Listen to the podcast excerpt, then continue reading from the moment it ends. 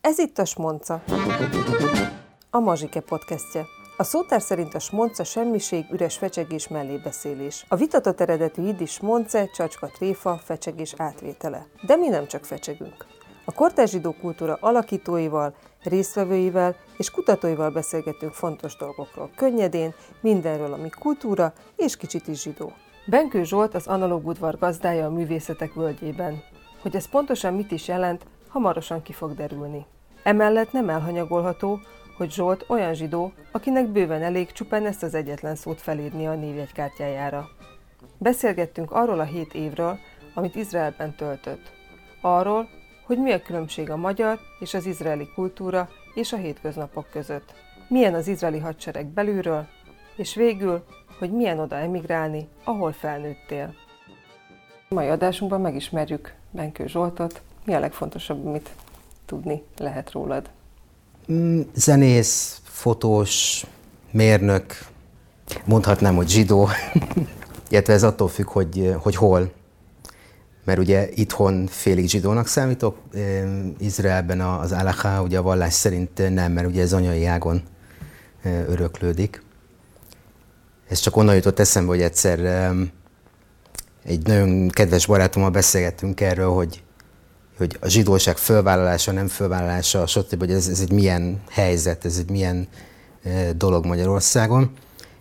És akkor Brahiból csináltattam ilyen névjegykártyát, mert hát nyilván, mint nagyon sok embernek nekem is volt ezzel gondom, hogy ezt hogy lehet fölvállalni, hogy nem lehet fölvállalni, stb. Hova tegyem ezt az egészet, és csináltattam egy olyan névjegykártyát, amin csak a nevem volt, meg alatta az, hogy zsidó, kvázi főállású, így, így, így viccből. Odaadtad valakinek valaha? Nagyon keveset csináltattam belőle, és a szüleimnek adtam belőle, az biztos. Adtam ennek a nagyon jó barátomnak is belőle, akivel erről beszélgettünk. Biztos az akkori csajomnak is adtam belőle egyet. De hogy azért így nem osztogattam az utcán, hogy jó napot kívánok! ja. Mi okozott neked nehézséget a zsidóság felvállalásában? Először talán az, hogy nem tudtam így ö, hova tenni, ami nagyon érdekes dolog, mert hogy ö, ugye a holokauszt túlélők Magyarországon, és szerintem nem csak Magyarországon van ez így, azokban a családokban nem nagyon beszéltek erről, tehát hogy, hogy mi történt, hogy történt, ez ilyen, nem beszélünk róla, az a biztos fajta dolog volt. Így aztán nagyon sok helyen nem került megismertetésre mondjuk a zsidó kultúra és én se ismertem a, a zsidó kultúrát. A, jó, nyilván az ilyen alapvető dolgok, hogy kóser, vagy tréfli, vagy mit, egy csomó zsidó viccet olvastam kiskoromban, azokat szerettem, de tudtam, hogy ez a sábezgyertya, de hogy így ezen kívül nem sok minden.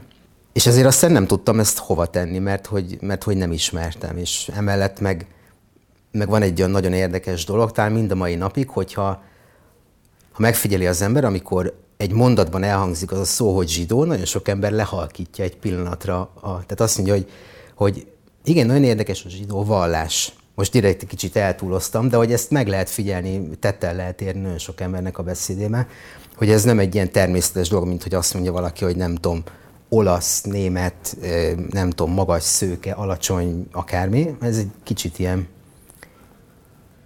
De hát azt én ugye kinéltem 7 évig Izraelben, és ott aztán megismertem ugye nyilván a, a zsidó kultúrát, meg az izraeli kultúrát, mert a kettő az nem e, pont és feltétlenül ugyanaz. E, és akkor nyilván ez így, ez így helyre került. Most akkor behozok még egy szállat. Miben más a izraeli zsidó kultúra, az izraeli-izraeli kultúra, és a magyarországi zsidó kultúra? Szóval az izraeli kultúra, ez az én benyomásom a, a, a hét év e, alapján, az egy ilyen egy ilyen koktél, egy ilyen mix, tehát hogy van benne nyilván egy nagyon erős közel-keleti vonulat, hiszen ott van fizikailag, eh, földrajzilag. Eh, nagyon erős amerikai befolyás van, kulturális eh, befolyás, ezt tettel lehet érni. Talán ezt már egy kicsit manapság inkább kezdik kiváltani az európai, de ugyanakkor megtalálható ott nagyon erős orosz kultúra, nyilván arab kultúra, nyilván sémi nép mind a kettő, tehát hogy arab és zsidó, ez igazából egy népcsoport történelmileg.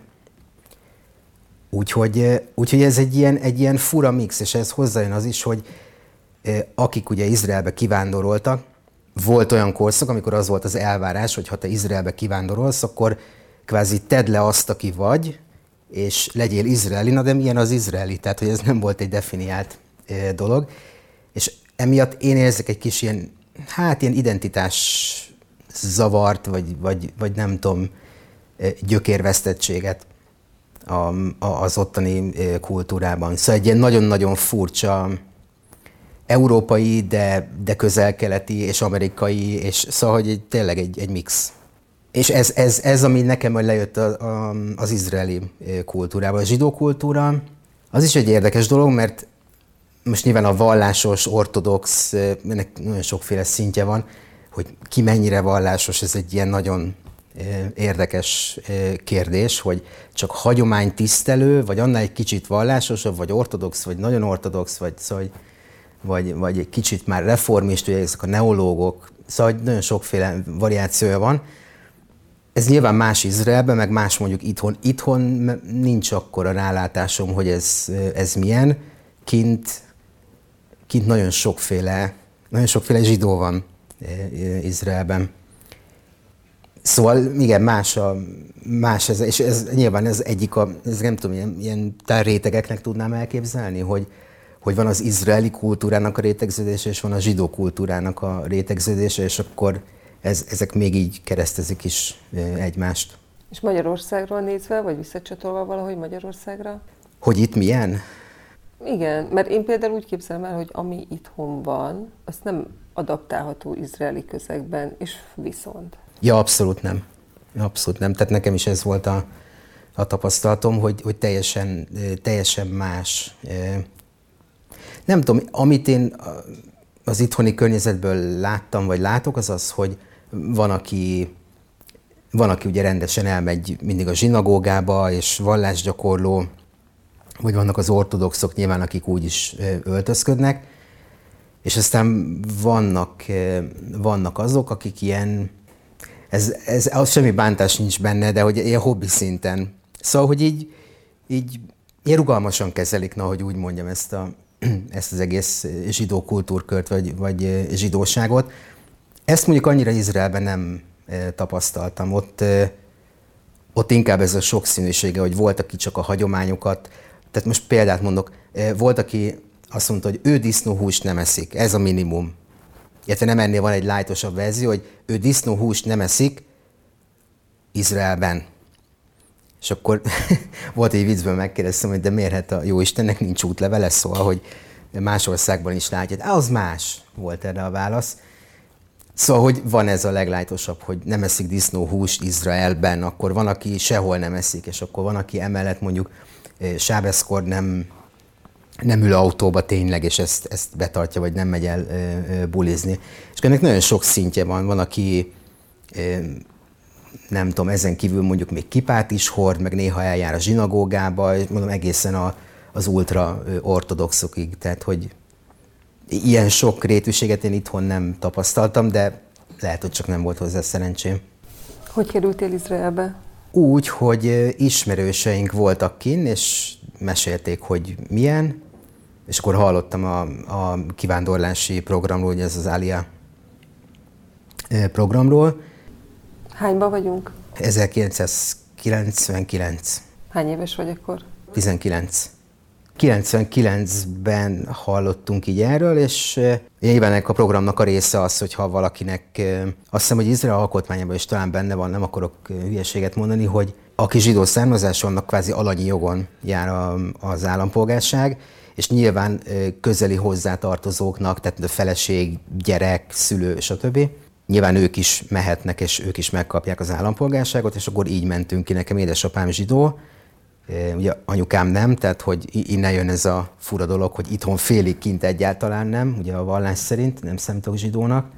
És fogtuk magunkat, és kimentünk. Aliáztunk, ugye, hogy mondják, tehát kivándoroltunk, kitelepültünk. Ja. Mi volt az első élményed? Kiszálltál a repülőgépből, és...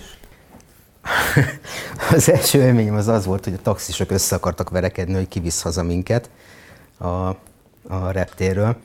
Nyilván akkor én nem, tehát nem jártam én előtte közel-keleten, szóval nem ismertem ezt a fajta vérmérsékletet. Aztán később rájöttem, hogy az, ami nálunk úgy tűnne, hogy ez nyolc napon túlgyógyuló testi sértés, az ott egy kisebb nézeteltérés, tehát hogy és nem, nem az volt, hogy tényleg összeverekedtek volna, csak az egyik bepróbálkozott, hogy sorba álltak, hogy ugye ki következik, hogy elvigye a reptéren a fuvart, és akkor jött az egyik, hogy ó, de neki a kocsiján jobban elfér, és akkor ott előttünk össze vitatkoztak, szólalkoztak, nagyon hangosan üvöltöztek egymással.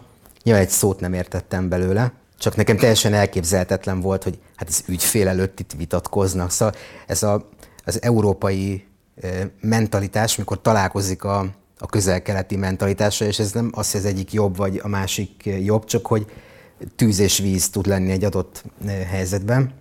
Szóval ez volt az első élményem, hogy a taxisok örre mentek, hogy ki, ki vigyen el. Majd a nagy autónak végül a tetőcsomagtartójára küzdötte fel a taxis a bőröndöket. Az kicsit ilyen kusturicás volt, hogy nem voltam vele biztos, hogy nem hagyjuk el útközben. Ez a másik ilyen tipikus dolog, hogy, hogy amit szerintem itthon úgy mondanak, hogy jó van az úgy. Tehát, hogy nem kell azt úgy rendesen properül rögzíteni, mindegy, nem fog az leesni. Tehát, hogy benne van nagyon az ottani kultúrában ez a annyira csináljunk meg dolgokat, amennyire most feltétlen szükséges. Nyilván ez érthető, hogy miért állandó fenyegetettség, sose lehet tudni, hogy mi történik másnap, ugye mindenféle támadások, stb.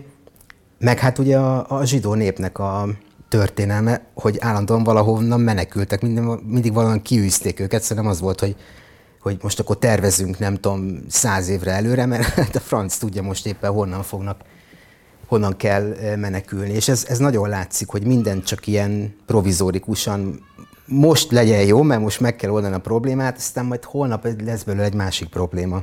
És akkor 19 évesen, gondolom érettségi után elkezdtél volna tanulni valamit.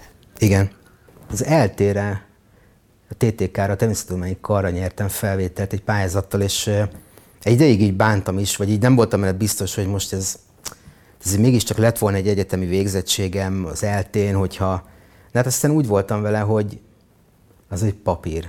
És, és mikor, mikor hazajöttem mondjuk hét év után, akkor láttam azt, hogy ez a hét év e, tapasztalt egy másik kultúrában, hát ez nagyon sok papírral fölérsz, hogy olyan emberek, akiknek sok papírjuk volt, nem biztos, hogy, hogy mondjam, mondjuk e, többet értek nálam a munkaerőpiacon csak emiatt hogy, hogy volt. Úgyhogy ezt így elengedtem, hogy hát mindegy, én máshol jártam másfajta egyetemre, egy kóserre, ha, ha úgy tetszik. Úgyhogy, ja, igen, tehát, hogy egyetem, mert azt nem kezdtem el, hanem, hanem kimentünk, és akkor hát nyilván ott nyelvet tanulni, dolgozni. Miket dolgoztál? Először egy számítógép üzletben kezdtem el dolgozni. Ott tanultam meg egy nagyon fontos kifejezést, a kombina ami hasonlít a kombináció szóra, szerintem valami etimológiailag valami köze lehet hozzá. Amikor valamit így, így, így megoldasz valahogy, nem biztos, hogy hófehér a dolog, nem biztos, hogy százszerzalékig korrekt, de jó az úgy, mert valakinek az úgy, az úgy nagyon jó. Tehát, hogy mit tudom én, szeretnél venni egy kiló almát, és akkor nem tudom, nincsen csak 80 dekad, akkor adnak mellé két körtét, és akkor ez egy ilyen kombinál, hogy jó van, akkor az két körtével még ugyanúgy mondjuk a pitét meg lehet csinálni. Ez gyakorlatilag rímel a jó van az úgy csomagtartó megoldása. Igen, bár a kombina az, az egy kicsit olyan dolog is, ami nem feltétlen, nem is az, hogy legális, mert ez nem jó kifejezés, hanem ahol valaki, valaki jól jár, szóval van benne egy kicsit ilyen pult alól Valaki érzés. jól jár, vagy mindenki jól jár? Nem feltétlen mindenki, szóval a kombina az lehet olyan is, hogy valaki kárára jár jól valaki. Ja, és ennek vannak mindenféle alakjai ennek a szónak, amikor azt mondják, hogy le camben, ugye ez az igen változata, ami, ami azt jelenti, hogy valakinek elintézni valamit úgy, hogy amit így nem lehetne, szóval nem tudom. Ez olyasmi, mint az okosba? Igen, igen, na igen, okosba, igen, ez egy jó, ez egy jó, jó magyar fordítás rá. Okosba, igen, igen. Milyen kontextusban tanultad meg a számítógépes helyen ezt? Hát olyan kontextusban, hogy a, mondjuk a vevő kért egy adott konfigurációt, és akkor eh, mit tudom én, nem volt az az alkatrész, ami kellett volna bele, és akkor eh, nem tudom, kapott bele egy másikat, ami, hogyha mondjuk úgy lett elmondva a vevőnek, hogy ez legalább olyan jó, ha nem jobb, de közben ez nem így volt, akkor az egy kombina, ami jó volt az üzletnek. Ha meg mondjuk haver volt a vevő, akkor lehet, hogy mondjuk jobb áron megkapott egy, vagy ugyanolyan áron megkapott egy jobb alkatrészt, és akkor az egy jó kombina volt a, a vevőnek. Nyelvileg, vagy milyen gyorsan tudtál héberül dolgozni, létezni?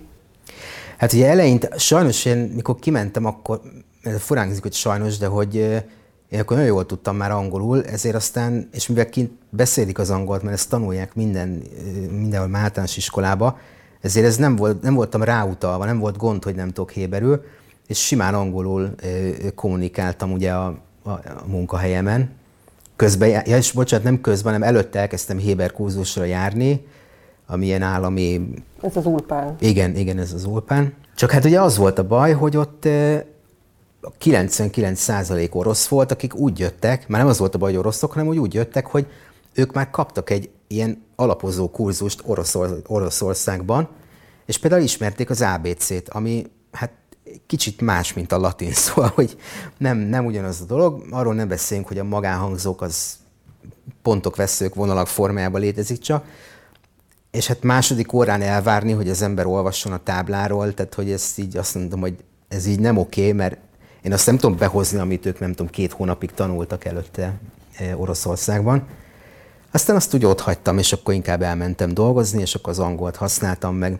Hát nyilván eh, érdekelt, tehát érdekelnek a nyelvek, szóval mindig így kérdezgettem, hogy, hogy ez mit jelent, az mit jelent, how do I say, tehát hogy mondjuk valamit héberül, mert hogy ez nem tudom, ilyen tök érdekes dolog, hogy egy másik nyelven így kifejezd magad, és akkor más emberekkel, vagy más kultúrákkal így kapcsolatot tudsz eh, teremteni.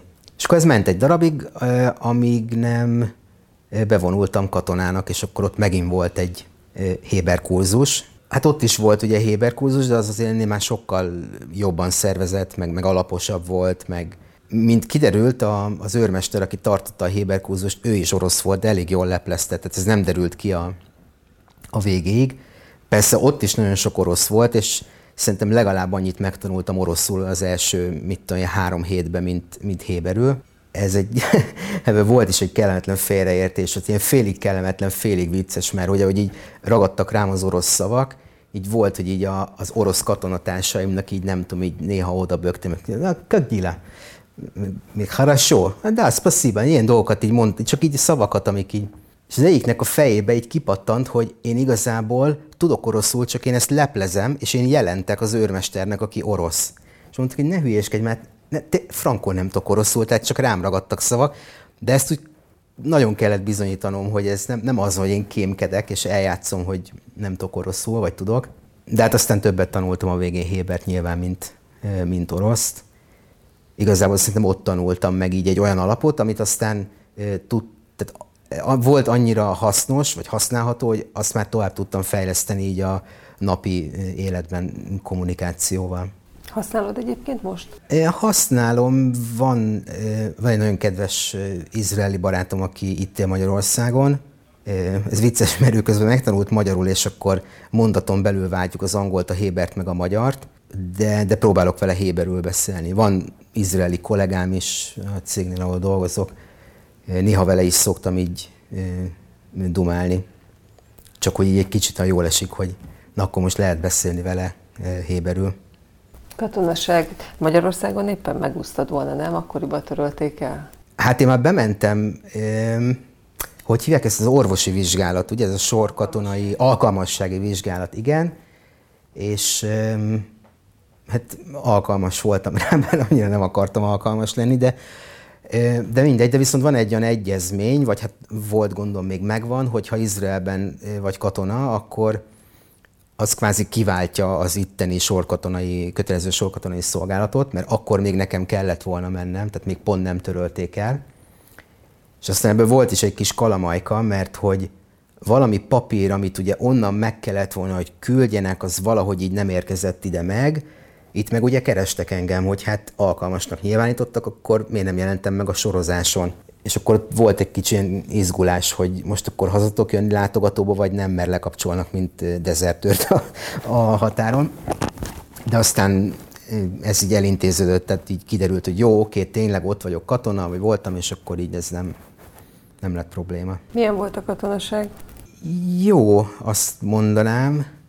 Azért, azért mondom így, mert hogy tök fura, hogy az első reakció az, hogy tök jó volt, és még utána évekig is az úgy emlékeztem, hogy ez tök jó volt. Most sem változott meg ez a része, csak most fogtam föl öm, azokat a dolgokat, amik akkor ott történtek, és amik, nem tudom, amiket szerintem senki nem fog fel, ha fölfogná, akkor nem tudom, hogy mindenki öm, megőrülne. Tehát mit tudom, én mentem a bázisomra, és tehát már egy másik bázisra mentem, és nem vonattal kellett mennem, hanem busszal. És felszálltam a buszra, és akkor robbantották fel a, mi ez a vonatállomást, ilyen terrorista merénylet. És az ember így néz, hogy hú, basszus, hát ezt, hogy fölrobbantották meg izé, tehát eleve nem tudom, hogy ezt meg lehet-e szokni, vagy lehet erre így kondicionálódni, de hogy én életemben nem hallottam még robbanásról, szóval én nem vagyok hozzászokva semmilyen háborús helyzethez, és ez baromi furcsa volt nekem, tehát egy iszonyat nagy robbanás, és utána az az egy-két másodperc csönd, ilyen vákumszerű, és utána nyilván a mindenféle zajok, törmelék, jajveszékelés, stb. Szóval, hogy ezek fölött, és valahol muszáj napirendre térniük, mert ha minden ilyenbe belerokkannának, hát semmi nem. Tehát, hogy ott kész, mindenkit, tehát depressziós lenne az egész ország. Ezért aztán mindig az van, hogy fel kell állni és menni tovább. Vagy mit tudom én, egy katona társam, akit így, mit tudom, én, rendszeresen találkoztam vele egy másik bázison, hogy csináltuk a dolgunkat, és akkor megyünk oda, kérdezzük, hogy hát hol van a srác? Ja, őt lelőtték. és ez ilyen, hogy föl se fogja az emberet, ilyen 20 évesen, meg ugye nálam fiatalabbak, 18-19 évesen, valahogy nincs meg a súlya ennek. De talán ott nem is lehet meg a súlya. És akkor jóval később így jön rá az ember, mikor ezeket így felidézi, hogy fú, basszus, hát azért ez, ez, nem, nem semmi, az, az, egy, az egy ember élet, aki nem tudom, leesett a toronyról, mert lelőtték, szóval, hogy de akkor ott nem, nem gondolnak így bele. A hadseregen belül a gyásznak nincs egy sajátságos kultúrája? Van, tehát hogy nyilván amikor volt valami ilyen, nem tudom, robbantás, ahol sok katona meghalt, meg ilyesmi, akkor nyilván ennek volt egy ilyen gyászszertartás, meg, meg mit tudom én, de hogy az annak sem éreztem, se én, se azt nem éreztem, hogy a többiek érzik ennek a súlyát, hogy tehát az egy, fú, tök rossz, és, és tényleg, szóval, hogy, de nem volt meg az a fajta része a, a dolognak, hogy amikor az ember belegondol, hogy ember élet oltódik ki. Tehát ez valahogy, de mondom én ezt, hát érteni vélem talán, hogy miért, vagy, vagy azt gondolom, hogy értem, mert hogy tehát ez, ez olyan gyakori ott, meg olyan, tehát az állandó fenyegetettség, meg, meg tényleg amik így történtek, és történnek, ezeket nem lehet, szóval muszáj tovább menni mindig. Mert az ember megáll, hogy úristen, ez nagyon rossz, akkor lehet, hogy soha többet nem indul el, szóval, hogy ja. Ez benne volt a hétköznapokban a fejedben, hogy te is lehetsz az, aki három perc múlva már nincs? Tudom, ez érdekes, hogy nem. És, és ez, ez is egy érdekes dolog, hogy a, ez, ez a fajta veszélyérzet, vagy halálfélem, vagy nem tudom, ez, ez nem, nem volt jelen, tehát nem volt egy ilyen tapintható ö, dolog az emberek között. Olyannyira nem, hogy mikor volt a második libanoni háborúnak hívják ezt, talán ö, 2000, mikor volt ez? 5-6 7, 6-7 tájékán valami ilyesmi akkor kezdődhetett Hát amikor azért ott Libanon felül lőttek, alacsonyan szálltak a katyusák, meg a nem tudom mik, és a rakéták, és akkor azért azok ott estek le bőven lakott területen. És néztük az égen, hogy a bázis fölött mennek át a izék, és röhögtünk, hogy jé, hát ha most valami másfajtát vehettek, mert ez most kicsit ilyen rózsaszínesebb, nem ilyen izé, piros a fénye, meg nem tudom. Közben az leeshetett volna ott is. Vagy mikor átmentem egy ismerősömhöz éjszaka kocsival, de olyan helyen kellett átmenni, ami egy ilyen, tehát légvonalban egy tiszta célpont lehet a katyuságnak, és közben az égen ezek repkedtek át. És nem az volt, hogy úristen, ez, ez nem tudom, eltalálhat engem is, hanem hogy úgyse fog eltalálni. Egyetlen egyszer volt ilyen, amikor konkrétan az a település egy ilyen mosáv, az egy ilyen... Hát az átmenet a kibuc igen, meg a szabad tehát, hogy, élet között. Igen, szóval olyan, mint egy kibuc, egy ilyen kis mezőgazdasági, az egy konkrét mezőgazdasági ilyen mini település volt, vagy nem tudom. Igen, de van benne magántulajdon. És van magántulajdon, igen, igen. Tehát ott nincs az, hogy minden közös, hanem, tehát olyan, mint egy kibuc, csak nincs ez a közös, minden közös dolog. És akkor már odáig eljöttek a rakéták, és hát konkrétan a ház, házam mellett 30 méterre becsapódott egy másik embernek a házába. És na, az, az volt egy olyan, hogy hát ott azért, azért rendesen féltem, tehát hogy az ilyen, és akkor bekapcsolt az élet ösztönem, hiszen papucsba be az autóba, és nyílgázzal. Izé, és még a, a, az embernek szóltam, hogy jöjjön már, jöjjön már, jöjjön már, mert hogy mit tudom én, hogy érkezik-e még egy ö, rakéta.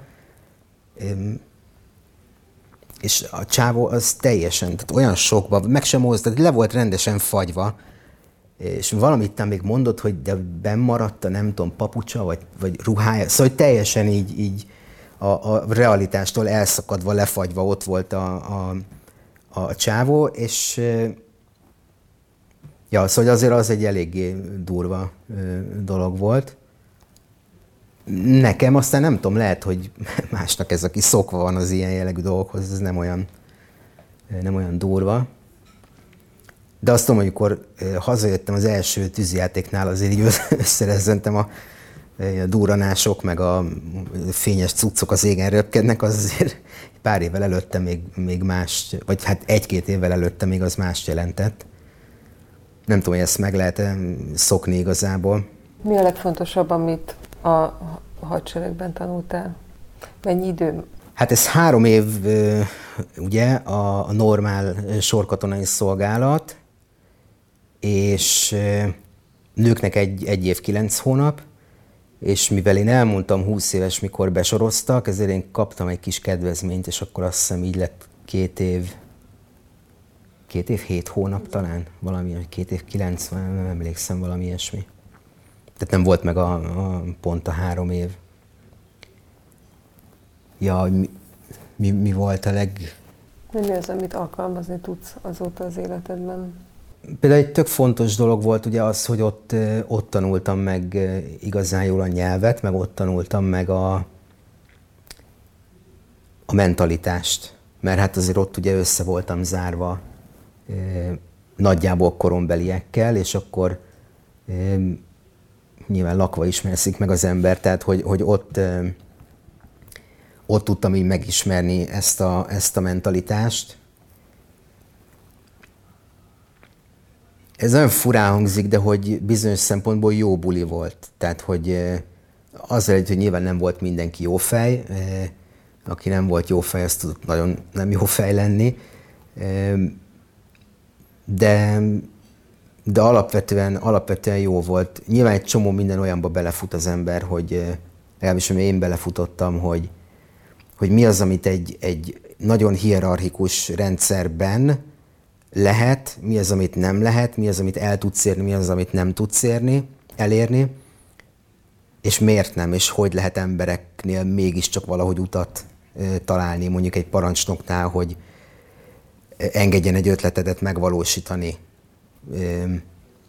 hogy hogy, hogy működnek ezek a hierarchikus rendszerek, hogy, de mondom, ez, ez valószínűleg nem csak a hadseregre igaz, hanem bármilyen olyan hierarchikus rendszerre, akár lehet ez egy munkahely, ahol, ahol egy kicsit van egy ilyen ami vagy picikét félelem alapú, vagy ilyen tartok tőle, hogy most akkor egzisztenciálisan mi lesz velem, szóval és az is egyfajta félelem.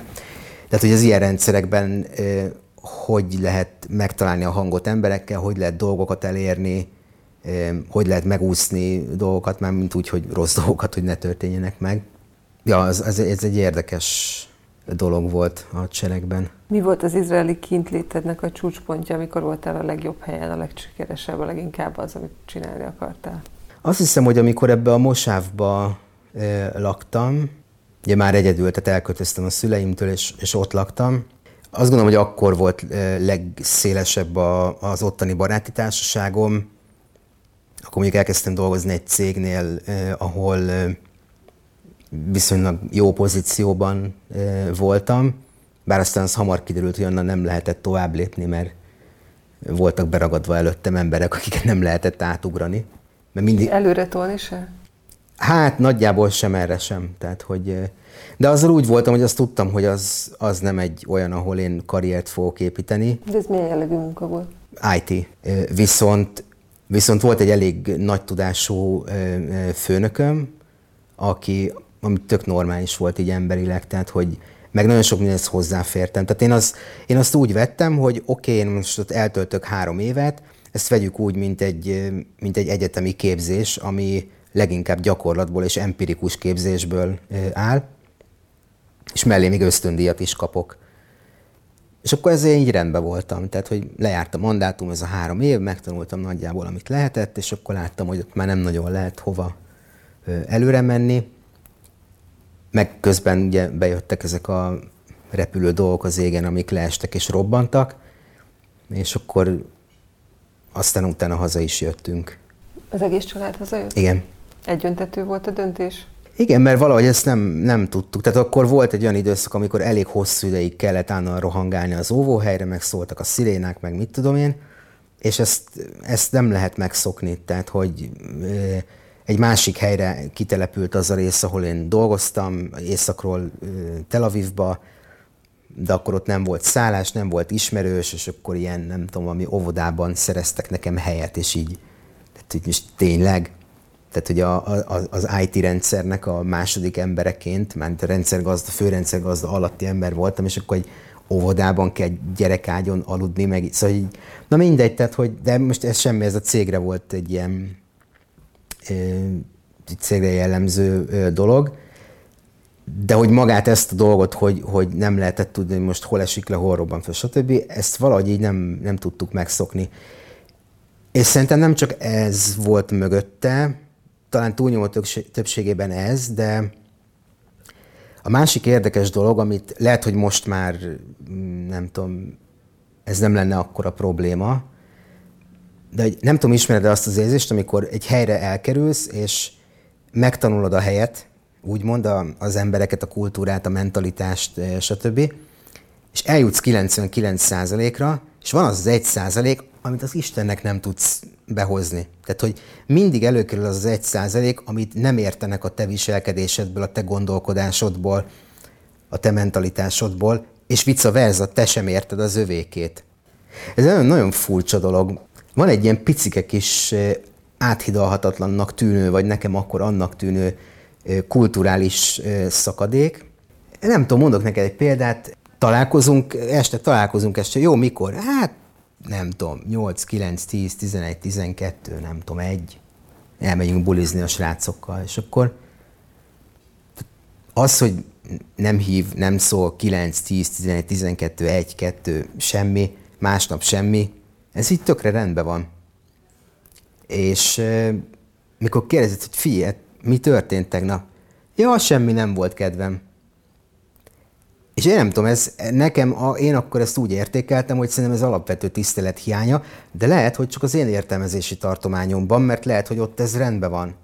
Mostani fel azt mondom, hogy szerintem ez nincs rendben sehol, lehet lazán kezelni a dolgokat, egy ilyen de nem az van, hogy egy folyamatos feszültség van abból, hogy nem tudod, hogy mi az, ami a kultúra része, és mi az, ami a személyednek szól? Hát, hogy a személyemnek akkor szólhat valaki, hogyha, vagy valami, hogyha már valamennyire ismernek. Hogyha nem ismernek, akkor ugye ez csak annak szól, amilyen skatujába engem beraknak valami alapján.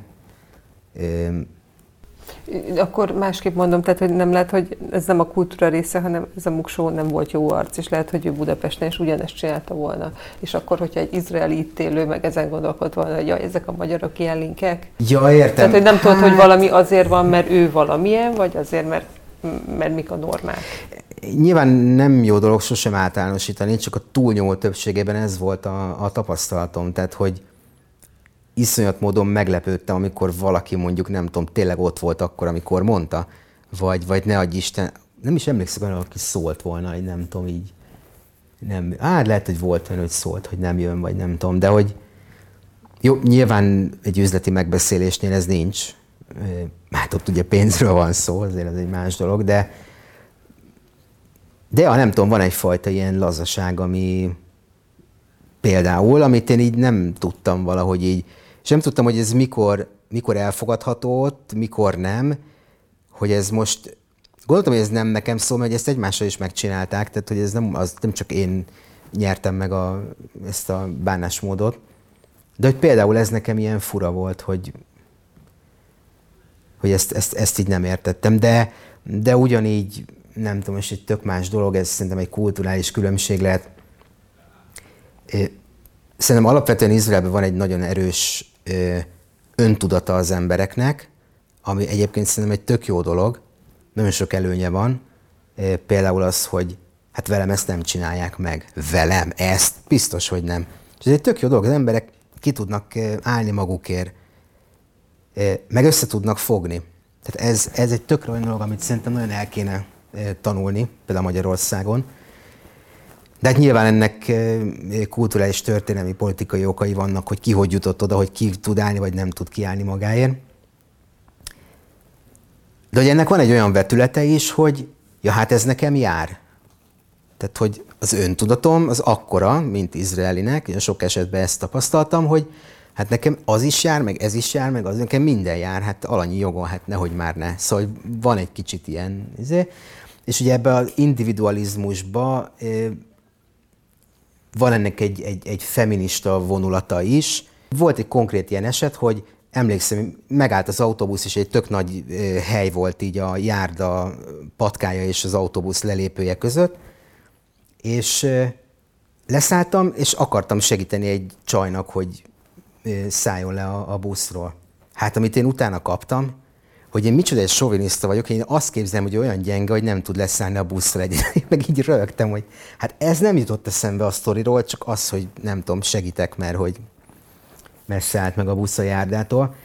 De hogy ez egy ilyen, szóval ez egy nyilván nem ilyen erős mm, módon, de hogy ez egy ilyen visszatérő dolog, hogy hát én, én, én tudom, nekem jár, és, és mondom, ez, ennek amúgy van egy tökre egészséges, hasznos része, csak néha tud egy kicsit ilyen, ilyen fura, fura lenni ez a dolog. Igen, van egy idevágó zsebelméletem, hogy ez egy olyan társadalom, ahol ugye mindenki volt katona, tehát potenciálisan mindenki ölt embert, és hogy ez egy ilyen, hát egy ilyen hatalommal ruházza fel, vagy egy ilyen hát tudatossággal, öntudattal. És hogy én azon gondolkodtam, hogy egy olyan országban, hogy ahol, ahol ugye feltételezzük ezt, hogy idézőjelesen mindenki ölt embert, hogyha összevesznek az emberek sorban álláskor a postán, akkor annak más súlya van. Nem lehet, hogy kicsit ugyanarra gondolunk? Már hogy érted, hogy más súlya van, hogy súlytalanabb, vagy hogy, hogy, hogy Hát, hogy súlyosabb. Oké, okay, hogy mindenki volt katona, de egyébként azért ott nem, nem mindenki ölt ember, meg nem mindenki kerül harc közelébe. Tehát például van egy olyan tökre érthető fajfenntartó törvény, hogy, hogy egy, egy, egy, gyereket nem vezényelhetnek ki harcos alakulatban csak akkor, hogyha mindkét szülő és a gyerek is hozzájárul. Nyilván azért, hogy az az adott családfa ne szakadjon meg, hogyha ne Isten bármi történik. Szóval azért nem, meg nem mindenkinek szíve vágya, hogy nem tudom, menjen a harctérre és kaszaboljon és, és öljön. Szóval van, aki... De hogy ebbe bele lehet szólni? Igen, tehát hogy nyilván ki lehet bújni a sorkatonai szolgálat alól mindenféle... De ha már ott vagy. De ha már ott vagy. Ha már ott vagy, Hát mondom, ugye van ez a dolog, hogy, hogy nem, nem vezényelhetnek ki, ha egy gyerek vagy. De tegyük föl, hogy vannak testvéreid, tehát kivezényelhetnek, és akkor ki is vezényelnek. Most hát azért az egy rögös út szerintem, ha valaki arra hivatkozik, hogy ő pacifista mondjuk, vagy, vagy nem akar embert ölni. Vagy nem akar meghalni. Vagy nem akar meghalni, tehát hogy... De ezt komolyan kérdeztem, tehát ilyen opció nincs, hogy srácok, én nem akarok meghalni. Szerintem az nem annyira olyan van, hogy pacifista, nehéz azért azt keresztül vinni szerintem, hogy azt mondod, hogy te pacifista vagy, és nem akarsz embert ölni. Hát az, hogy nem akarsz meghalni, senki nem akar meghalni, tehát hogy szerintem nem egy, nem egy indok. ki lehet, ha valaki nagyon akar, szerintem ki tud bújni ez alól, nyilván nem könnyű. Meg régen az ilyen rossz szemmel néztek rá, tehát mondjuk az tök divat, hogy egy, volt, nem, tehát, nem tudom, hogy manapság is divat-e még, de hogy a, a szívidbe, az önéletrajzodba ott föltünteted a sorkatonai szolgálatot. Nyilván nem részletes, hogy mit csináltál, csak hogy, és ha valakinek ez nincs ott, akkor rákérdeznek, hogy föl voltál mentve, és akkor régen mondjuk lehet, hogy nem kapott munkát, vagy nehezebben kapott munkát, hogyha nem volt sorkatona. Tehát ott ez ilyen eléggé ilyen komolyan vett dolog. Szóval hazatérés. Volt, ha, volt hova hazajönni, vagy felszámoltatok mindent, amikor kimentetek? Hát igazából felszámoltunk mindent, tehát hogy ma hazajöttünk, és akkor nyilván ismerettség, ismerősök, stb. Hát az, az megvolt, tehát hogy de volt, mit tudom én, albérlet, tehát hogy lehetett hol lakni, szóval nem az volt, hogy, hogy itt semmi. De, ja. De mondjuk a családi ezüst, meg a nagymama kredence, az nem volt már meg, nem? Ja nem, ilyen, ilyen dolog semmi, tehát hogy az így, ami nem mozdítható, vagy nem érdemes mozdítani, az itt hagytuk, eladtuk, tehát hogy azt nem vittük magunkkal. És amikor hazajöttél, akkor volt ugyanilyen ö, aklimatizációs időszak? Tehát megtörtént az, hogy neked valami természetesebb volt már izraeliül csinálni, és akkor nem annyira tetszett, ahogy itthon működik? Ja, persze. Egyik első élményem volt, hogy mert nem tudom, milyen apropóból virágot vettem valakinek, és bementem a, a, a virágos üzletbe, és hát a Héber mentalitás szerint, vagy az izraeli mentalitás szerint bementem, és akkor köszöntem, hogy hello, jó napot, hogy van, vagy hogy vagy? És nézett rám a virágos, hogy most, most, most én mit akarok? Mit kérdezősök, hogy hogy van, mi közöm hozzá, vagy ismer valahonnan, és tök ciki, mert nem jut eszébe, hogy hozzá, hogy láttam, ez így lepergett az arcán, és, és aztán eszembe hogy ja, jó, oké, ez itt nem divat. Ami egyébként mondjuk nem tudom, Angliába bemész egy üzletbe, és akkor tök simán az eladó azt mondja, hogy hi darling, how you doing? Tehát, hogy hello kedves, hogy vagy? És ez nem egy ilyen úristen a személyes szférámba turkálás, csak egy ilyen kedves gesztus. De, de itthon ezt nem csinál, nem csinál az ember, hogy bemegy egy üzletbe, és megkérdezi az eladót, hogy szia, hogy vagy. Én, amikor először találkoztam ezzel a jelenséggel, azt hiszem szintén Angliában, akkor hát én válaszoltam rá, hát hiszen kérdezte. Mondtam, hogy hát én reggel hasmenésem volt, de most már jobban vagyok. Szóval hogy ez meg a másik, amit nem, tehát nem, nem várják, tehát nem, nincsen opció, hogy elkezdesz válaszolni. Ez érdekes dolog, mert hogy nyilván Angliában ez a fine thanks, vagy how are you, how are you doing? Tehát, hogy kérdésre kérdéssel jól vagyok, köszi, és te, és ez el van intézve.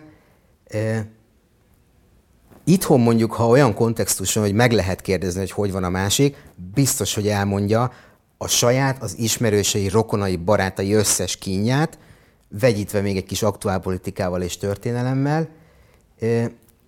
Kint ez egy kicsit más, tehát hogy ott is azért így, így mondjuk könnyebben előfordul, hogy ténylegesen válaszolnak erre a kérdésre. Nyilván ott is megvan, hogyha egy üzletbe bemegyek, és megkezdik, hogy man is már hogy vagy, akkor azt mondom, hogy jól kösz, és te, én is jól, és akkor mondom, hogy mit, mit kérek. De ha belegondolsz, ez egy tök érdekes dolog, mert ahova mondjuk te bemész, és, és esetleg nem köszönsz, mert nem jut eszedbe, és te nem azért nem köszönsz, mert, mert nem tiszteled meg, csak neked ez a normális. Ő meg lehet, hogy, hogy bántva érzi magát, hogy na, bejött, aztán még nem is köszönt. Ez, ez, ez small talk, tehát ez egy tök felszínes dolog, és mondhatná az ember, hogy, hogy mi értelme van most miért kérdezi meg, hogy hogy vagyok, vagy mit tudom, hogy miért kell köszönni, hát hiszen úgyse fogok vele találkozni. De közben meg én azt gondolom, hogy nekem például ezzel nincsen bajom, tehát hogy százszor inkább az, hogy, hogy bemegyek a boltba és megkérdezik, hogy hogy vagyok, Angliába, vagy Amerikába, vagy, vagy, vagy, vagy Izraelbe, mint az, hogy bemegyek a boltba, és mondjuk nem tudom, flagma az eladó, vagy, vagy nem tudom, vagy hogyha én vagyok a pultnál, akkor bejön valaki, és így nem köszönöm. Mert szerintem ez egy ilyen apró, apró gesztus, hogy ilyen barátságosság Igen, de ez tök álságos, mert ha meg leülsz a villamoson valakivel szemben mondjuk a kettesen, ami nagyon közel van, neki nem köszönsz. Pedig vele minőségi időt töltötök el gyakorlatilag. Na de miért nem köszönsz? Miért nem? Hát ugye, na és ez a fura, hogy itthon az, hogy nem tudom, emberek beszélgetnek a villamoson már, mint idegenek, ki van zárva. Izraelbe, tehát ülök valakivel beszélgetek, és nem tudom, arról beszélgetünk, hogy mit tudom én, a, nem tudom, a sekelnek az árfolyama az most a dollárhoz képest nem tudom mi. És hogyha a másik ülésen neki van mondani valója ezzel kapcsolatban, ő simán mondja, bekapcsolódik gond nélkül a beszélgetésbe, tök lazán, mint hogyha legalábbis ismernénk egymást, és mondja, jaj, hát persze, mert nem tudom, most olyat nyilatkozott, a, nyilatkozott jött ki a Fehérházba, amitől nem tudom. És akkor kialakul egy ilyen beszélgetés, majd ő leszáll a megállóba, és ennyi volt.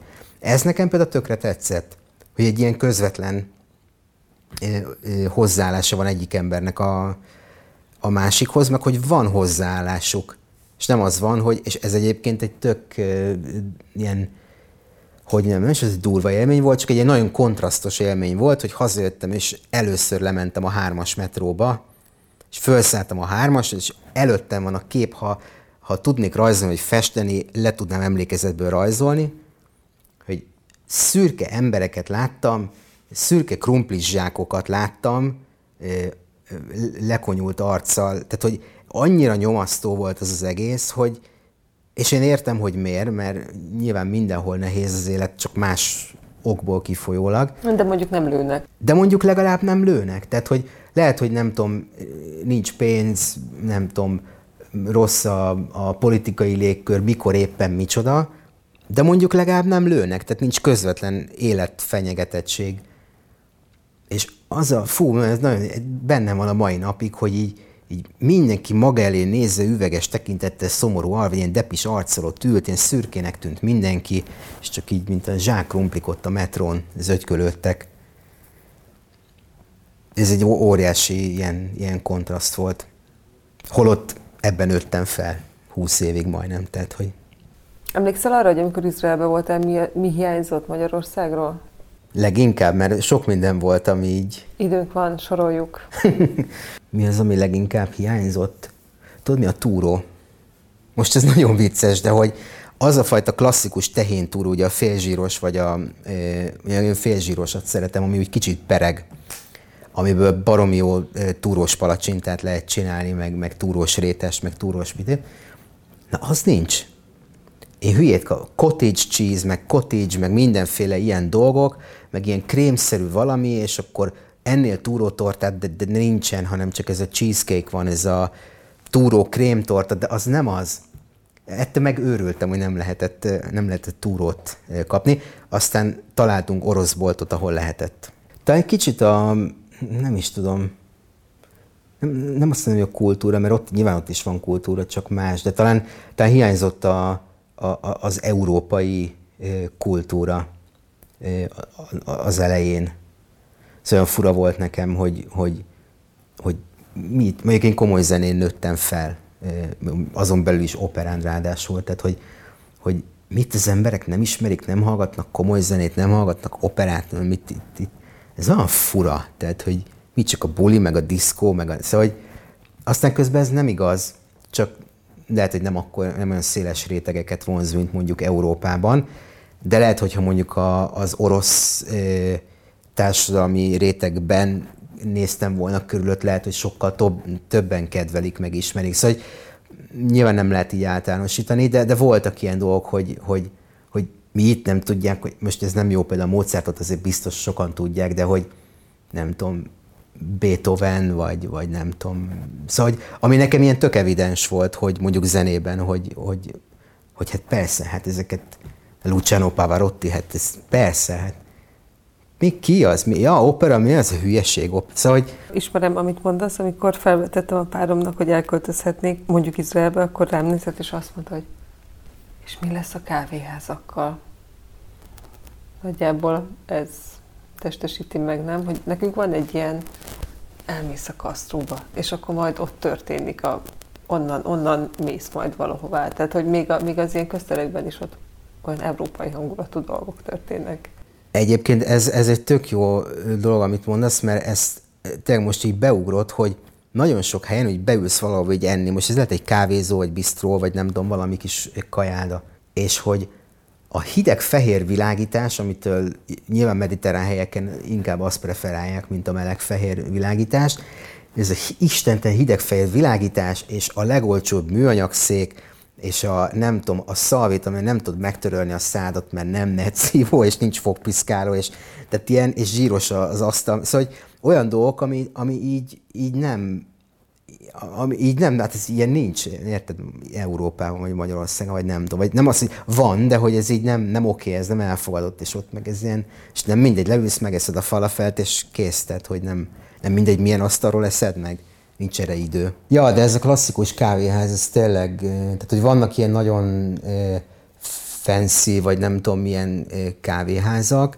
de mondjuk az olyan, nem tudom, mint egy Starbucks, vagy egy California Igen, de nincs kávé, 30 tehát, hogy... éves kávéház. De nem, nem, nem nagyon vannak, vannak ilyenek, meg, meg nincs meg az a hangulata, tehát hogy mit olyan romkocsma, vagy nem tudom, tudod, ilyen kis kopott összefarigcsált asztal, vagy nem tudom, és akkor ott leülsz. Szóval, hogy ja, ez, ez, ez a része nincs meg, tehát hogy ja, soha nem volt nekik, nem tudom, egy Pilvax kávéházuk, vagy, vagy, vagy bármi hasonló, úgyhogy hát meg ugye most mennyi ideje van Izrael eleve évtizedekben mérhető, nem évszázadokban, meg nem tudom mi. Hát igen, Izraelt vagy évezredekben tudod mérni, vagy évtizedekben. Igen, tehát hogy Izrael állam, mint olyan, ahol most földrajzilag van, az csak évtizedekben mérhető. És hát ott föl kellett húzni mindent roham tempóba, aztán hát olyan is lehet, szóval, hogy azt, hogy a házon kívül megy egy csatorna, amikor ezt megláttam, hát ezt miért nem rakják be a falba? És akkor mondták, hogy dehogy is, hát ez itt sokkal egyszerűbb. Arra nem beszélve, hogy ha bármi gond van vele, akkor a házon kívül megcsinálják, nem kell bontani. Ja, mondom, hát de hogy néz ki? Hát kit érdekel? tehát, hogy meg a nem tudom, 380-as belmagasság, tehát, hogy ez, ez, ezek nincsenek, nyilván. És visszafelé Magyarországról mi hiányzik legjobban Izraelben? Izraelből? Igen. Tehát, hogy itt, itt, Tehát amikor itt, vagy, amikor itt vagyok, mi az, ami leginkább hiányzik? hiányzik? Szerintem ezek a dolgok, ez a közvetlenség, könnyedség, ami, ami így, így, így nem nagyon... Ez tökéletes dolog, hogy fesztiválokon például nyilván nem a szeletelős technófesztiválra gondolok elsősorban, de mondjuk nem tudom, de a Völgy. Tehát, hogy ö, ott, ott megvolt ez a fajta ö, közvetlenség, hogy így, így nem tudom, vadidegen így jön. Szóval nyilván volt egy közös kontextus az, hogy mindannyian ott vagyunk a fesztiválon, ez egy limitált tíz nap, és akkor... De hogy ez, ez, ez amúgy nem nagyon van, és Izraelben meg ez úgy van. Tehát, hogy biztos, hogy bárkihez oda mehetsz szinte és szóba legyedhetsz, vagy kérdezhetsz tőle valamit, vagy nem tudom, tehát hogy ez itt, ez itt tökre nem gond. Itthon meg azért, nem tudom, és gondolod, hogy meg akarsz kérdezni az utcán valakit, hogy nem tudom, merre van a Kossuth Lajos utca, és akkor nem biztos, hogy az első emberhez oda mész, hanem azért így, hát tőle megkérd, hát, ú, á nem, hát, na jó, talán tőle, á, szerintem nem tudja. Szóval érted, ezek a monológok, hogy most akkor kitől kérdezzem meg, mert kivel tudok így kontaktálni közvetlenül. Szóval ez, ez, ez például hiányzik. Az amba szósz, ami, ami elengedhetetlen kelléke a, az igazán finom szabih szendvicsnek és, a, és az igazán finom e, shawarmának. Nagyon kevés helyen tudják itthon csinálni. E, most viccet félretéve, nyilván nem csak ez, hanem rettenetesen jó konyhájuk van. Tehát ez a, ez a fajta közel-keleti konyha a mindenféle kultúrákból hozott egyéb behatásokkal, fú, nagyon, tehát gasztronómiailag szerintem zseniális. Olyan, olyan éttermek, akár kis eldugott helyeken, vagy nem tudom, Golán fensíkon, kis arab picike étterem, és szó szerint kimentek a mezőre, és hoztak olyan dolgokat, amit én a kertbe kigyomláltam volna, és olyan salátát csináltak belőle, hogy így, úristen, életem legjobb salátája. Szóval hogy ezek a dolgok, ezek, ezek nagyon, nagyon jók, és ezek, ezek mondjuk hiányoznak, ezek a jó kis közel-keleti kaják. Főzöl egyébként? Szerettek, igen. Ez mindig ilyen idő, az egy fontos hozzávaló bármilyen ételhez, az elkészítési idő. De ha engedi, akkor, akkor persze humuszt nagyon szeretek csinálni. Van nagyon jó receptem, ami eredetileg iraki recept, és, és az alapján néha így nekelek, és akkor megkeresem azt a fajta humuszt, ami kis szemű, már ugye a csicseri borsó, és, és akkor szerzek hozzá, ha lehet, libanoni tahini szószt, szóval meg vagy mitől lesz olyan, meg, meg mitől lesz finom, és akkor az nagyon jó, igazi, jó kis finom humuszt csinálni, ami, ami nyilván nem olyan, mint a, nem tudom, a Jeruzsálemi vagy az akkói híres, az az egy-két hely, ahol olyan a humusz, de, de azért jó. Követed az izraeli politikát? Egy ideje nem, nem nagyon. Néha-néha így szembe jön velem, bár ne tenné. Nem, nem, nem az a hely már, ami, ami volt szerintem, és itt a politikailag nagyon sok, tehát nagyon sok múlik azon, hogy, hogy milyen, a, milyen ott a belpolitika jelenleg. És nagyon sok izraelitől hallom, hogy pff, nagyon nem szimpatikus nekik. Ez egy dolog, hogy gazdaságilag mindenhol vannak nehézségek, Izraelben is egyre inkább, de hogy, de hogy nagyon sokan az ottani belpolitikai helyzettel, a vezetéssel nem értenek egyet, és izraeliek mennek mindenfelé más országokba lakni. Engem többször kerestek a elmúlt héten konkrétan izraeli ismerősök azzal, hogy meséljek már Magyarországról egy kicsit, mert azt mondják, hogy Izrael tíz év múlva az lesz, mint ami nálunk van most. Te erről mit gondolsz? Simán, simán lehet. Tehát, hogy, és ez egy nagyon-nagyon furcsa dolog számomra, hogy ez pont Izraelben.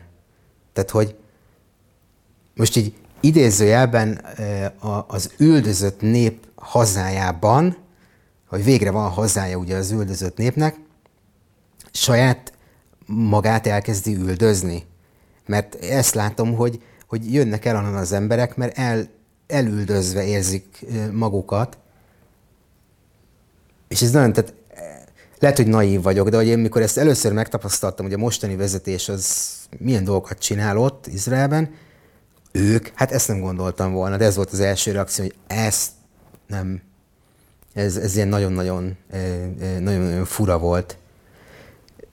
De hát, ja, igen, emlékszem, hogy évekkel ezelőtt, mikor már viszonylag erős volt az etióp bevándorlás Izraelben, hozzáteszem, hogy azért ez, ez olyan bevándorlás, hogy azért elkezdték őket behozni, tehát hogy azért ez nem csak úgy ups véletlenül oda tévedtek, és nyilván ez egy, egy nagyon komoly szociális problémát hozott létre, mert hogy ezeknek az embereknek nem volt egzisztenciájuk, nagyon sok esetben hiányzott olyan alkalmazható a részükről, ami, amivel egzisztenciát tudtak volna teremteni maguknak.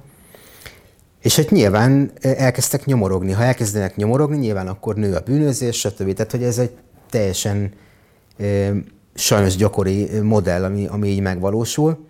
És valamelyik politikus képes volt egy olyat nyilatkozni, hogy, hogy valami volt a lényeg, hogy, hogy nem is ért, hogy miért vannak itt ezek az emberek, ezek olyan, mint a, olyan, olyanok, mint a, mint a rák Izrael testének, vagy nem szóval valamilyen teljesen, és akkor így ledöbbentem, hogy, hogy tehát ember nincsen deja vu, tehát hogy hasonló mondatokat hallottunk már 30-as években, tehát hogy, és csak akkor németül mondták, nem, nem héberül, és nem lett jó vége.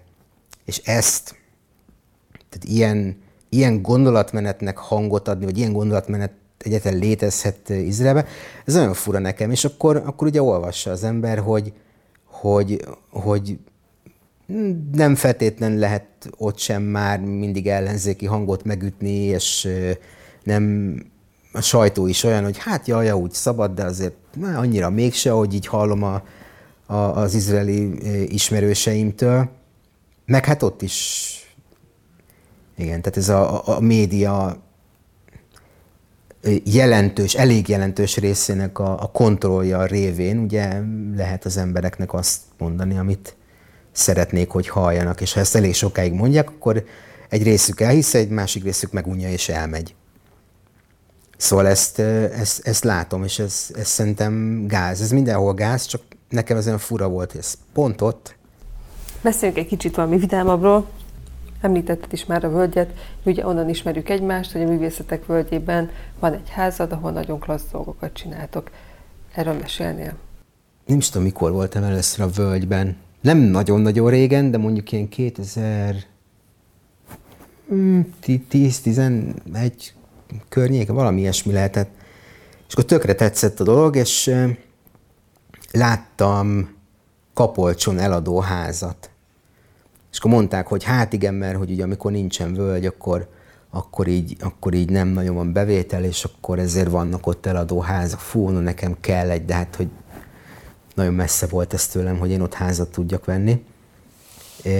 Még nem aztán ez így sokkal később előkerült, így három évvel ezelőtt, hogy fú, de akkor tök jó lenne valami, és hát akkor nyilván Balaton felvidék, de hogy akkor már művésztek völgye, és akkor legyen Talján dörög, mert, mert azért az mégiscsak olyan, nem tudom, nekem olyan otthonos, vagy, vagy olyan barátságos település. És akkor valahogy úgy adódott, hogy, hogy sikerült is találni egyet, nem elsőre, hanem másodjára. De, de hogy, tud, hogy tud úgy adódni, hogy a otthonottól 200 kilométer egyszer csak le, tehát hogy azért azt hát, nem? Odamész, valahogy úgy, hogy oda mész és keresel. Igen, okay. igen, igen. És akkor találtam először egyet, de az így nem sikerült, de igazából nem is baj, nem is volt baj. Már akkor nekem baj volt, csak utána rájöttem, hogy amit másodjára találtam, az jobb volt. Azt hiszem, hogy talán egy ismerős mondta, aki, aki ott lakik, hogy, hogy figyelj, lehet, hogy van egy, mintha látott volna egy eladó házat, vagy nem tudom, és hogy átküldte talán a hirdetést. És akkor fölhívtam, lementünk, megnéztük, hú, ez tök jó. Hát maga ez az egész procedúra, ez az adás, ez nem volt egy sima ügy, de mindegy, ez csak egy ilyen dolog, amin így túl kellett lenni. És akkor kiderült, hogy az előző tulajdonos bérbe adta a völgynek a, a házat, de mint szállás, stábszállásnak, vagy valami ilyesmi. És akkor ő megadta az én számomat a, a völgynek, és már nem is tudom, hogy kikeresett meg a, a völgytől, de hogy, de hogy akkor ők szeretnék kivenni a házat, így stábszállásnak. Én mondtam, hogy én meg nem adom ki, mert én meg udvart akarok ott csinálni. És mondja, dehogy is, hát ne akarját ott udvart csinálni, hát ez nem jó, hát ez, meg ilyenkor most, hát már nem tudom, ez nem is tudom, mi volt, április volt, szóval ilyen nagyon last minute volt a, a dolog. És akkor mondta, hogy de, de, de, én nem adom ki, én ott udvar. És akkor milyen udvart? És akkor elkezdtünk erről beszélgetni, és mondtam, hogy hát analóg és, és fotó, és akkor e, szeretnénk ott ilyen jópofa dolgokat csinálni, egy sörös dobozból lyukkamerát, meg ilyen, és akkor ki lehet próbálni, meg, meg. És szerintem a, lehet, hogy ez annyira ilyen, ilyen, ez most mi és honnan jött volt, hogy így, így azt mondták, hogy, hogy hát jó, hát csináld. és akkor, akkor így el, elkezdtük, most így utólag belegondolva, hát én azt nem tudom, hogy hogy működött, eh, hogy tudott működni, mert hogy eh, ilyen nagyon sok jó véletlen eh, módján állt össze az a dolog, úgy, hogy végig tudtuk vinni. Onnantól kezdve, hogy honnan tudtunk nyers, nyers anyagot szerezni, tehát fotópapírt, és hogy az az, az, az lejárt papírt tudtunk csak szerezni, de egyébként magyar forte papír volt, ami, ami világhíres volt annak idején. Szóval egy csomó ilyen dolog volt, és akkor ezt így hogy, hogy oldjuk meg. És akkor valahogy összehoztuk, mondom utólag belegondolni, nem tudom, hogy hoztuk össze, de valahogy sikerült. És honnan tudod, hogy hogy kell sörös dobozból lyukkamerát csinálni? Hát azt, azt hm, Hát mert ugye ismerem a lyukkamerát, mint olyat, mert hogy ugye szeretek fotózni, kérdezted az elején, hogy ki vagyok én, és azt hiszem az egyik verzióm az, az fotós, azt mondtam, és ugye apukám ő fotós, fotoriporterként dolgozott, és akkor nyilván akkor kaptam tőle gépet, mikor kicsi voltam, stb. stb. Tehát, hogy így azért volt így közöm kisgyerekként is a fotózáshoz, és aztán megint elkezdett, tehát mindig is érdekel, de Hál' Istennek ellopták a digit gépemet, nem volt pénzem újat venni, és akkor vettem egy filmes gépet, megint már felnőtt fejjel, és akkor így megint közel kerültem az analóg fotóhoz. És nyilván ennek hát ilyen elválaszthatatlan része, vagy a történetének a része a kamera obscura, a, a, a kamera, és akkor ez ilyen kézenfekvőnek tűnt a jó barátomra, Balázsral, akivel csináljuk az udvart, hogy hát akkor csináljunk sörös dobozból lyukkal. Hát sör az van fesztiválon, tehát olyan nincs, hogy nincs. és akkor az, az, az, az mindenkinek biztos, hogy van, de ha nincs, akkor beszerez egyet nagy délre durral és megissza, és akkor lehet belőle kamerát építeni.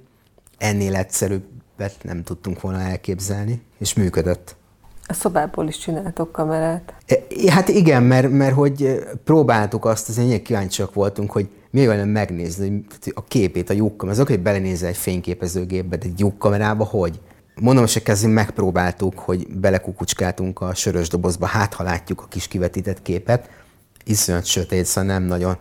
És akkor van egy, van egy olyan szoba, ami ilyen, nem tudom mi volt az előtte, valamilyen tároló helység, vagy nem tudom, és akkor azt megcsináltuk úgy, hogy teljesen lesötétítettük, és akkor az ajtóból kivettük az üveget, tettünk bele egy kis fatáblát, amiben cserélhet, tudtunk cserélni egy változtatható átmérőjű lyukat, vagy egy nagyméretű objektívet, és akkor így meg tudjuk mutatni. Be, bemész a szobába, olyan, ha bent lennél egy fényképezőgépbe, és akkor meg tudjuk mutatni, hogy mi történik egy lyukkamera belsejében, vagy mi történik egy fényképezőgép belsejében. Ez tök nagy hülyeség, ráadásul úgy, hogy foglalkozásom körében elkövetett hanyagság, vagy nem tudom, hogy, hogy amikor én ben voltam ebben a szobában, én borzasztóan meglepődtem azon, hogy ez a kép színes.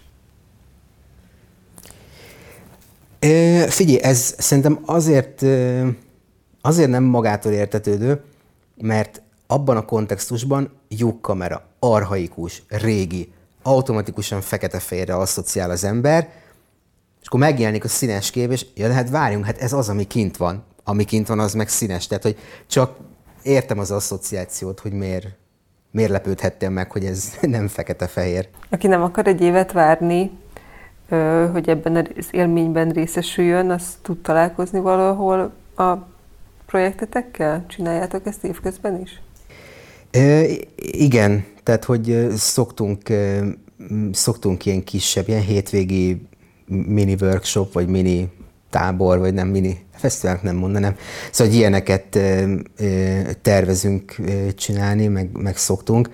Főleg azért is, hogy nekem tök fontos lenne az, hogy ne csak abban a tíz napban legyen ott valami, mert szerintem tökre gyönyörű a környék, meg, meg tök jó adottságai vannak, és tök jó lenne, hogyha nem, talán nem ilyen nagy lélegzetvételű, mert azért ott a környéknek is kell egy kicsit pihennie, meg kipihennie egy ilyen terhelést. De azért ott úgy, úgy történjen valami néha egy kis művészettel kapcsolatos dolog.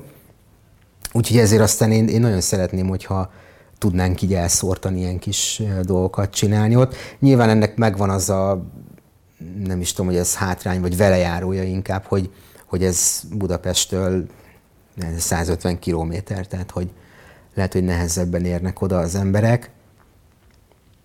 De, de ja, szoktunk így Budapesten is, hát ez inkább ilyen rendezvényekre, hogy, valami egyszerűsített formáját, nyilván nem lehet egy full labort és mindent egy rendezvényen összeállítani, de mondjuk egy, nem tudom, egy arhaikus portréfotózást, vagy talán még egy lyukkamera dolgot, ilyeneket lehet. Ez volt a Smonca, a Magyar Zsidó Kulturális Egyesület podcastje.